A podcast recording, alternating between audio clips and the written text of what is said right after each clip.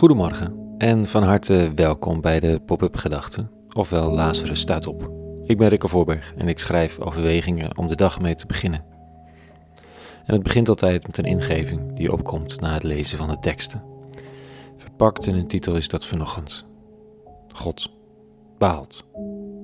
Pop-up Gedachten dinsdag 16 februari 2021.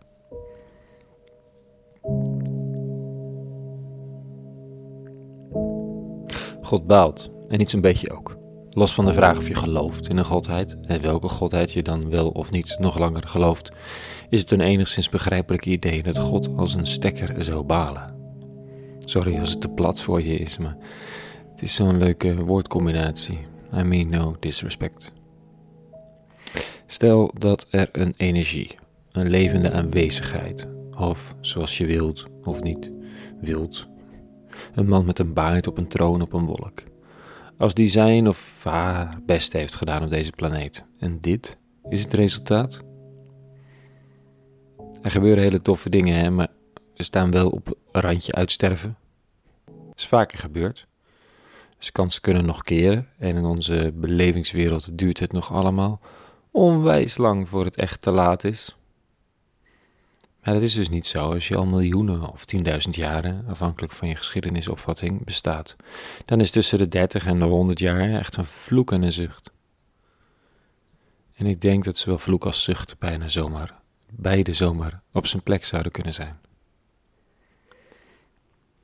Het is allemaal niet zomaar ontstaan, die ellende. We hebben de waarschuwingen gehad.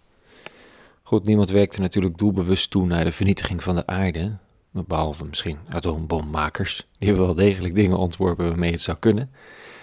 Maar ook de tussenstappen waren toch wel desastreus. Uitbuiting van dieren, uitbuiting van mensen, uitbuiting van aarde.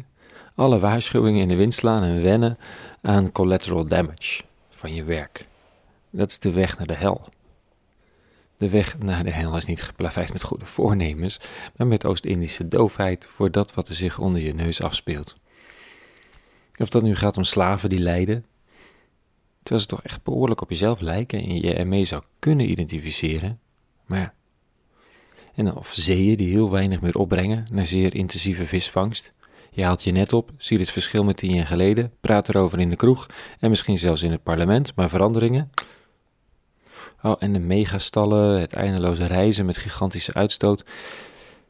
we weten het allemaal wel,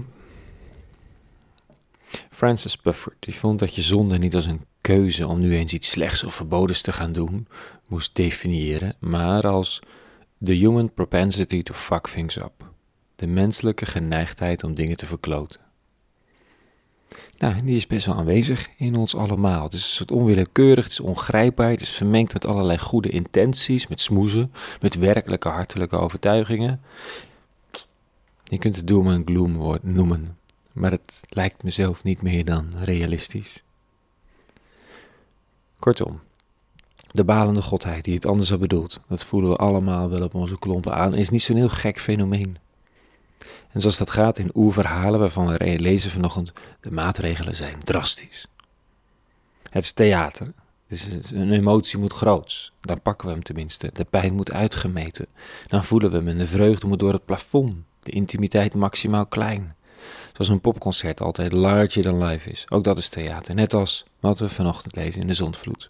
Pijnlijk, groots, inzichtgevend, goddelijk theater. Maar is het, dan, is het dan niet waar? Vraagt de gereformeerde of evangelische of Amerikaan. Voor sommigen maakt het alles uit. Voor mij ook soms. Maar bij deze is de modern-westische historiciteitsvraag een leuke hobby voor geologen. Voor mensen die iets willen met het leven, met zichzelf, met de ander, met hun ziel, is er een heel andere vraag. Dit staat er. Toen de Heer zag dat alle mensen op aarde slecht waren, alles wat ze uitdachten was steeds even slecht. Hij kreeg er spijt van dat hij mensen had gemaakt en voelde zich diep gekwetst. Ik zal de mensen die ik geschapen heb van de aarde wegvagen, dacht hij, en met de mensen ook het vee, de kruipende dieren en de vogels, want ik heb er spijt van dat ik ze gemaakt heb.